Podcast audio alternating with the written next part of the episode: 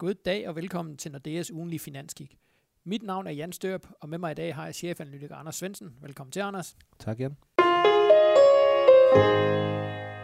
Med risiko for, at vi kommer til at, at gentage os selv, så har det jo været en, en vild uge på aktiemarkederne. Øh, alt det handler lige nu om, øh, om risikoen for handelskrig mellem USA og Kina. Øh, så jeg synes, jeg synes, vi skal starte der. Hvad, hvad er seneste nyt i den, i den sag, Anders? Jamen, det seneste nyt er vel, nye er vel, at, øh, at det fortsætter. Øh, selvom der i løbet af ugen har været sådan en lille smule mere lempelige toner, jamen så, øh, så er der indtil videre i hvert fald ikke udsigt til, at, øh, at nogle af parterne sådan virkelig trækker sig herfra. Øh, så så som vi har snakket om før, så er det ikke så er det ikke det, der er kommet indtil videre, der er det vigtige, men det er måske mere frygten for, hvor er det, det her det kommer til at ende. Og der kan vi i hvert fald bare sige, at, at der er stadigvæk ikke nogen udsigt til det i, nærheden af, hvor vi er nu, at det, det ender. Både, øh, både Trump og også kineserne er sådan set uh, stadigvæk på, på krigsstien. Men hvad, hvad tror du, uh, kineserne, jeg ved, du har tidligere kigget rigtig meget på kinesisk økonomi, hvordan tror du deres tilgang er til det? Jamen normalt, så ville, så ville de jo være meget øh, sådan noget tit for tat-agtige på, på, øh, på handel, men øh, der var faktisk en, en tale fra Xi Jinping øh, i, var det i nat, eller var det i går nat, hvor at han øh, var noget skarpere i vendingen, end, øh, end man ellers normalt ville have set øh, kineserne. Så jeg, jeg tror ikke, de finder sig i noget, og øh, det skal de sådan set heller ikke, kan man sige. Øh, men spørgsmålet er bare, om, øh, om, om parterne ligesom kan finde et eller andet i mindelighed, eller, eller det skal eskalere ud i et eller andet, som, øh, som vi ikke helt kan overskue konsekvenserne af. Ja, risikoen er vel et eller andet sted nu, at, at den, den retorik, der jo bliver skarpere og skarpere for begge parter, at det, det gør det også svært for dem at og ligesom øh, finde en, en mindelig løsning, hvor de begge to, altså der er ikke nogen af dem, der vil tabe ansigt, så det er jo selvfølgelig også det der med, hvordan finder man så et kompromis, hvor, hvor begge parter et eller andet sted kan, kan se sig selv som sejret her. Ja, og Trump bliver ved med at snakke om, øh, om handelsbalanceunderskud i USA. Altså, hvis han er det på nul, jamen, så skal han jo acceptere en markant øh, svagere amerikansk økonomi, men, men det er han jo nok ikke villig til. Men, men han får svært ved at, at kunne sige, at han har lykkes på et eller andet tidspunkt for hans balanceunderskud. Det bliver ikke nul i hans uh, regeringstid. Så, så hvad er det, som han helt præcis får, som han, øh, som han kan stå tilbage med at sige, det lykkedes jeg med at gøre. Mm. Om ikke andet, så må vi i hvert fald sige, at så længe det her det, det øh, står på, jamen, så ser vi altså, at, øh, at jamen, for det første er der meget, meget stor udsving på de finansielle markeder. Vi ser det her med aktierne den ene dag stiger de flere procent, så falder de næste dag. Øh, så vi ser den her... Øh, den her store volatilitet, som vi, som vi også har snakket om tidligere.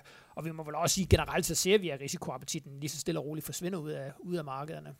Ja, helt sikkert, og jeg tror også, at nøgletallene hjælper lidt til øh, på den konto. Nøgletallene ser ikke nær så stærke ud, som, som de har gjort, og, og der er selvfølgelig en sammenhæng begge veje. Der er altså også en sammenhæng fra markederne til nøgletallene, så jo længere det her det kommer til at foregå med, med markedet, der, der er sådan lidt rystet, jamen, så kommer det også til at sætte sig i, øh, i nogle af aktivitetsindikatorerne, så kan det jo let blive, blive selvforstærkende, så vi skal da bestemt håbe på, at det her det bliver, bliver løst i, i mindelighed og inden for, for sådan en kort øh, øh, periode, fordi ellers så kommer der til at være nogle konsekvenser på, øh, på, på nøgletallene også.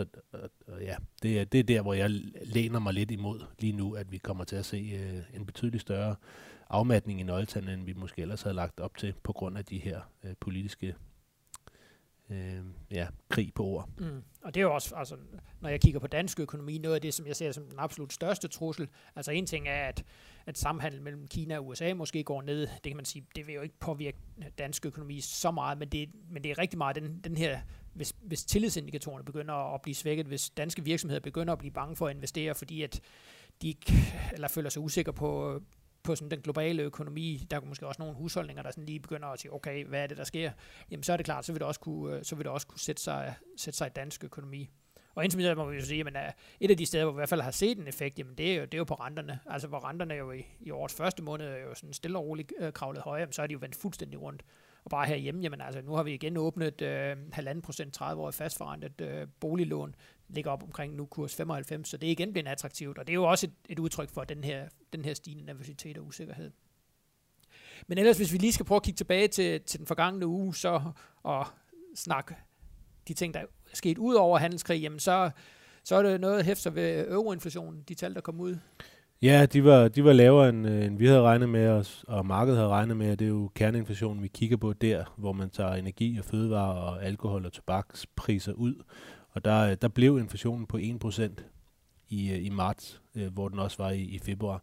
Og der havde vi jo regnet med, at der skulle være nogle påskeeffekter påsken falder i, eller faldt i, i marts for størstedelens vedkommende i hvert fald i år, og det burde betyde, at sådan noget som, øh, som pakkerejser osv., det burde have været steget, så det, det er et relativt svagt tal, og hvis man kigger sådan lidt mere ned i det, så er det jo så er det varepriserne, der steg meget mindre, end de gjorde bare for en, en måned siden, og det kunne altså godt være lidt en, en, øh, en forvarsel om, at den her stærke euro, eller stærkere euro, som vi har haft over, over det, det sidste længere stykke tid, den faktisk begynder at lægge et nedadgående pres på, øh, på priserne på, på varer. Og hvis det ligesom er, er noget, som vi kommer til at se mere af de næste 3-6 måneder, jamen så, så bliver ECB ikke særlig glad. Nej, og hvad, og, og hvad, vil, hvad vil det betyde for deres? Øh? Jamen i virkeligheden så, så understøtter det jo sådan set vores, øh, vores ECB-kald, som jo er, at, at vi kommer ikke til at se den inflation, som de egentlig har brug for, for sådan at kunne tage et hurtigt skridt ud af, af QE-programmet, altså gå øh, fra, fra de her 30 milliarder, de køber op om måneden, til 0 efter september. Det, det, det tror vi ikke rigtigt på, og de har jo også selv sagt, at for at det kommer til at ske, så skal inflationen tage til.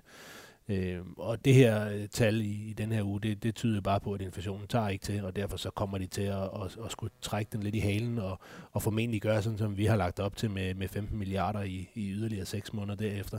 Og det betyder jo så, at den første renteforhold, den ligger så måske i virkeligheden først i slutningen af, af næste år. Og jo længere det her det, det, det foregår med, med inflationstal, der, der skuffer, og sådan set også markedsuroen, jamen så vil, så vil markedernes forventninger til ECB også blive skubbet øh, tilsvarende. Og det betyder jo også, at den første øh, renteforhold til hjemmefra, jamen altså Nationalbanken kan jo ikke sætte renten op tidligere, end de gør øh, i euroområdet. Det vil sige, at altså vores forventninger er også først, at Nationalbanken kommer med, med den første danske renteforhold, når vi kommer langt ind i, ind i 2019. Men de her lave øh, inflationstal ud af euroområdet, nu kommer der, hvis vi kigger frem mod næste uge, nu kommer der amerikanske inflationstal, og der er vel en, der er vel en stor forskel mellem de to økonomier, og navnlig på inflationen. Ja, og, og igen tror jeg, det, det er værd at ligesom skille inflationen op, og dele inflationen op i, i det, der er varer, og det, der er serviceydelser. Hvor serviceydelserne er meget mere afhængige af lønvæksten, og der har vi jo set amerikansk økonomi, øh, og den vækst, der har været, og den forbedring, der har været på arbejdsmarkedet, det har allerede givet sig udslag i højere øh, lønstigninger, og derfor så kommer vi formentlig også til at se en gradvis stigning i, i servicepris inflationen i, i USA.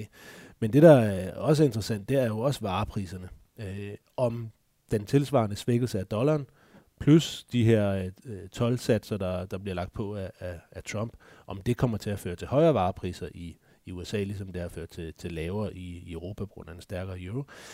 Eller vi simpelthen har det her nye regime, hvor globaliseringen har betydet, at konkurrencen er så stor internationalt, og på, på varer, der er det jo typisk noget, der er, øh, der er international konkurrence på, at, at priserne simpelthen ikke kan stige, uanset om valutaerne de så eller styrkes eller, eller svækkes. Det bliver, det bliver virkelig interessant at, at se. Men der kan man sige, at hvis du så begynder at bygge tolvmur, så kan du jo faktisk få noget, noget højere inflation. Helt sikkert. Så, så bremser du den her globalisering. Helt sikkert, men der skal vi jo så se noget mere end mm. det, som vi har set indtil videre fra, fra Trump, må vi også sige, for det har sådan en anden, øh, en anden effekt, der kan ses på, på første decimal. Men når du nu snakker om, at inflationen i euroområdet er, er lavere, og nok også lavere, end, end øh, den europæiske centralbank havde regnet med, omvendt så har vi et helt andet regime i USA. Burde det så ikke give, give sig udslag i en, i en markant stærkere dollar? Jo, vi kan jo selvfølgelig altid diskutere, hvad det er, der, der driver dollaren, og lige nu der er det så desværre ikke, eller desværre, men altså for, for sådan nogen som, som du og jeg, som forstår, øh, forstår øh, valutamarkedet fra en, fra en makrovinkel, jamen der vil vi jo typisk kigge på rentespændet, mm. og så hvad, hvad det betyder for, for dollaren. Og, øh, og så længe at vi har en, en kerneinflation i USA, som, øh, som tækker opad, og nu er der også nogle baseeffekter i den her øh, måned, så, så vi har formentlig øh, kerneinflationen i, i 2,5 i USA i, til sommer. Så det er, jo, det er jo relativt pænt. Jamen, så har vi selvfølgelig også øh, en Fed, der bliver ved med at, at, at hæve renten, og så kommer rentespændet også til at udvide sig. Og ja, på det tidspunkt, hvor rentespændet igen bliver en, en væsentlig drivkraft for, for dollaren, jamen, så kommer det selvfølgelig til at styrke dollaren, men vi må bare sige, at over en længere periode efterhånden, så har det bare ikke været rentespændet, der har været den primære drivkraft for, for dollaren. Der har det været nogle, nogle andre faktorer. Som for eksempel? Jamen som for eksempel øh, nogle af de her likviditets... Øh, øh, mål, som, som vores strateger jo har snakket rigtig, rigtig meget om. Øh, sådan noget med, hvis man er en, øh, en, øh, en obligationsinvestor i, i Japan for eksempel, øh, og skal afdække øh, valutarisikoen, jamen, begynder det så at se ud som om, at det bedre kan betale sig at købe europæiske end, end amerikanske, øh, mm. på grund af nogle af de her øh, priser på at hedge valutarisikoen i, i, i de her obligationer. Det, det er måske meget mere sådan nogle, nogle faktorer i virkeligheden, der, der sådan ikke er direkte relateret til, til rentespændet og centralbankrenterne, som, som, mm. som påvirker dollaren. Og så er der vel også nogle investorer, der ligesom begynder at, at spekulere i, hvornår, hvornår det her efterhånden meget, meget lange opsving i amerikansk økonomi, hvornår det ligesom løber hovedet mod muren. Øh, altså det er jo inde i, hvad er det, hvis vi kommer frem til, til midten af næste år, så bliver det historiens længste opsving. Så der er vel også nogen, der ligesom siger, okay, hvor længe kan det her vare ved? Øh, hvis man så lægger handelskrig oveni, jamen risikerer ja. amerikansk økonomi så at, at ramme ind i noget recession inden for sådan en, en overskuelig fremtid? Ja, det, det tror jeg personligt, det gør. Nu har vi jo kun en prognose, der, der strækker sig til, til 2019 med, og der har vi ikke en, en recession liggende, men jeg tror sagtens, det kan komme relativt kort tid derefter. Så har vi, øh, som du siger, næsten øh, udnyttet samtlige ledige ressourcer i, øh, i amerikansk økonomi. Vi har en Trump-administration, der nu har, har lavet de her meget markante øh, skattelettelser på et tidspunkt, hvor at vi allerede var inde i en højkonjunktur i USA. Øh, så, så det bliver ikke i år, vi kommer til at se en afmatning, fordi der kommer til at være så meget hjælp fra finanspolitikken, men der kommer til at være nogle tømmermænd på, på den anden side, og, og hvis renterne så samtidig skal stige, og Fed skal reducere deres, deres balance, og hvis dollaren så også skal styrkes på et eller andet tidspunkt, mm. jamen så, så er det jo øh, opskriften på øh, i hvert fald en nedtur, om det så bliver en recession eller ej, det er, det er sværere at, at sådan helt præcis sige. Ja, så bliver det jo så rigtig spændende at se, hvis, hvis det kommer til at ske, hvordan Europa så om Europa hvis så vi kunne køre længere, øh, også fordi vi kom jo senere i gang i Europa, end de gjorde i USA, om man sådan ligesom vil kunne forlænge opsvinget i Europa, eller om amerikansk økonomi endnu, endnu en gang bliver sådan den, den ledende faktor for hele den globale økonomi, så, så de ligesom trækker, trækker resten af verden med ned.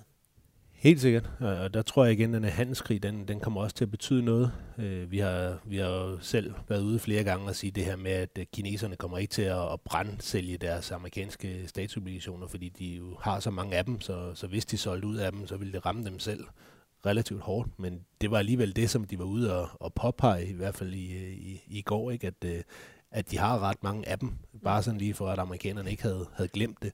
Og det er jo selvfølgelig også noget af det, der kan påvirke dollaren, øh, om der kommer til at være sådan en, en opfattelse af, at hvis, hvis USA ligesom trækker sig lidt tilbage og ikke rigtig vil være en del af, af den her globale økonomi længere, jamen så skal, skal verden måske heller ikke holde helt så mange amerikanske øh, statsobligationer, helt så mange dollaraktiver øh, i for eksempel centralbankernes valutareserver, som de ellers skulle, og så skal der måske sælges nogle, nogle dollaraktiver. Så det kan jo være, være med til at, at svække dollaren i virkeligheden på, på den lidt længere bane, selvom vi jo normalt ville sige, at hvis der er risk-off og, og volatilitet på markederne, så vil investorerne søge til, mm. til, til, til dollaraktiver, fordi de er mest sikre. Men, men igen, som vi har sagt masser af gange før, hvis problemerne kommer fra USA, så er det typisk ikke tilfældet. Så, så er det mere, som, som logikken vil tilsige, at det er en, en svækkelse af dollaren snarere end en styrkelse. Ja, og det scenarie, så vil du så få en svækkelse af dollaren og samtidig, samtidig højere amerikanske renter. Ja. Øhm, og så måske igen øh, forstærke øh, en, en, en eventuel nedtur i amerikansk økonomi. Øh, nå, lige her til sidst skal vi lige vende blikket hurtigt mod Skandinavien. Øh, vi har snakket rigtig meget inflation, og vi får også øh, inflationstal øh, fra både Danmark, Norge og Sverige øh, i den kommende uge. For Danmark forventer jeg, at øh, inflationen faktisk kommer til at, at trække en smule højere. Vi har jo set herhjemme, at inflationen faktisk i fem måneder træk har været faldende, og vi er helt nede nu på på en årlig stigning i forbrugerpriserne på bare 0,6 procent. Jeg tror, det vender blandt andet også, som, som du snakker om for øvreområdet, at vi, vi kommer til at se nogle påskeeffekter. Så jeg tror, at inflationen kommer en smule højere op omkring sådan en, en 0,8 herhjemme. Men også i Sverige og Norge er der jo rigtig stor fokus på det her. Øhm, hvad skal vi forvente os? Også øh, i forhold til, til den svenske og norske krone, tror du? Ja, men øh, svensk og norsk inflation er ekstremt vigtig for, for centralbankerne der, øh, og vi regner egentlig med halvanden procent på kerneinflationen begge steder, men, men hvor det i Sverige er lidt under Riksbankens forventninger, så er det i Norge lidt over Norges Banks forventninger, og det passer også med vores, øh, vores rentekald, hvor vi egentlig mener, at der kommer til at gå rigtig lang tid før, at Riksbanken skal sætte renten op, så tror vi, at Norges Bank kommer allerede her i, i efteråret. Og det er klart, at de inflationstal, de skulle gerne øh, pege i den retning også og det er jo også det, vi har set på valutamarkedet, hvor vi har set en, en kraftig svækkelse af den svenske krone. Altså, vi ligger jo lige nu og er helt ned omkring 0,72, hvor, hvor den norske krone nu er, er, er noget stærkere. Og det vil vel bare forstærke det billede, øh, som vi ser. Ja, det tror jeg. Og specielt hvis vi får lidt, øh, lidt positive overraskelser i Norge og lidt negative overraskelser i, i Sverige. Mm. Jamen, øh, tak for det, Anders. Øh, og med tak. de ord vil, vil jeg også sige tak for denne gang. Tak fordi I lyttede med, og det håber vi også, I gør i næste uge, hvor vi kommer med en ny øh, udgave af vores Finanskig. thank you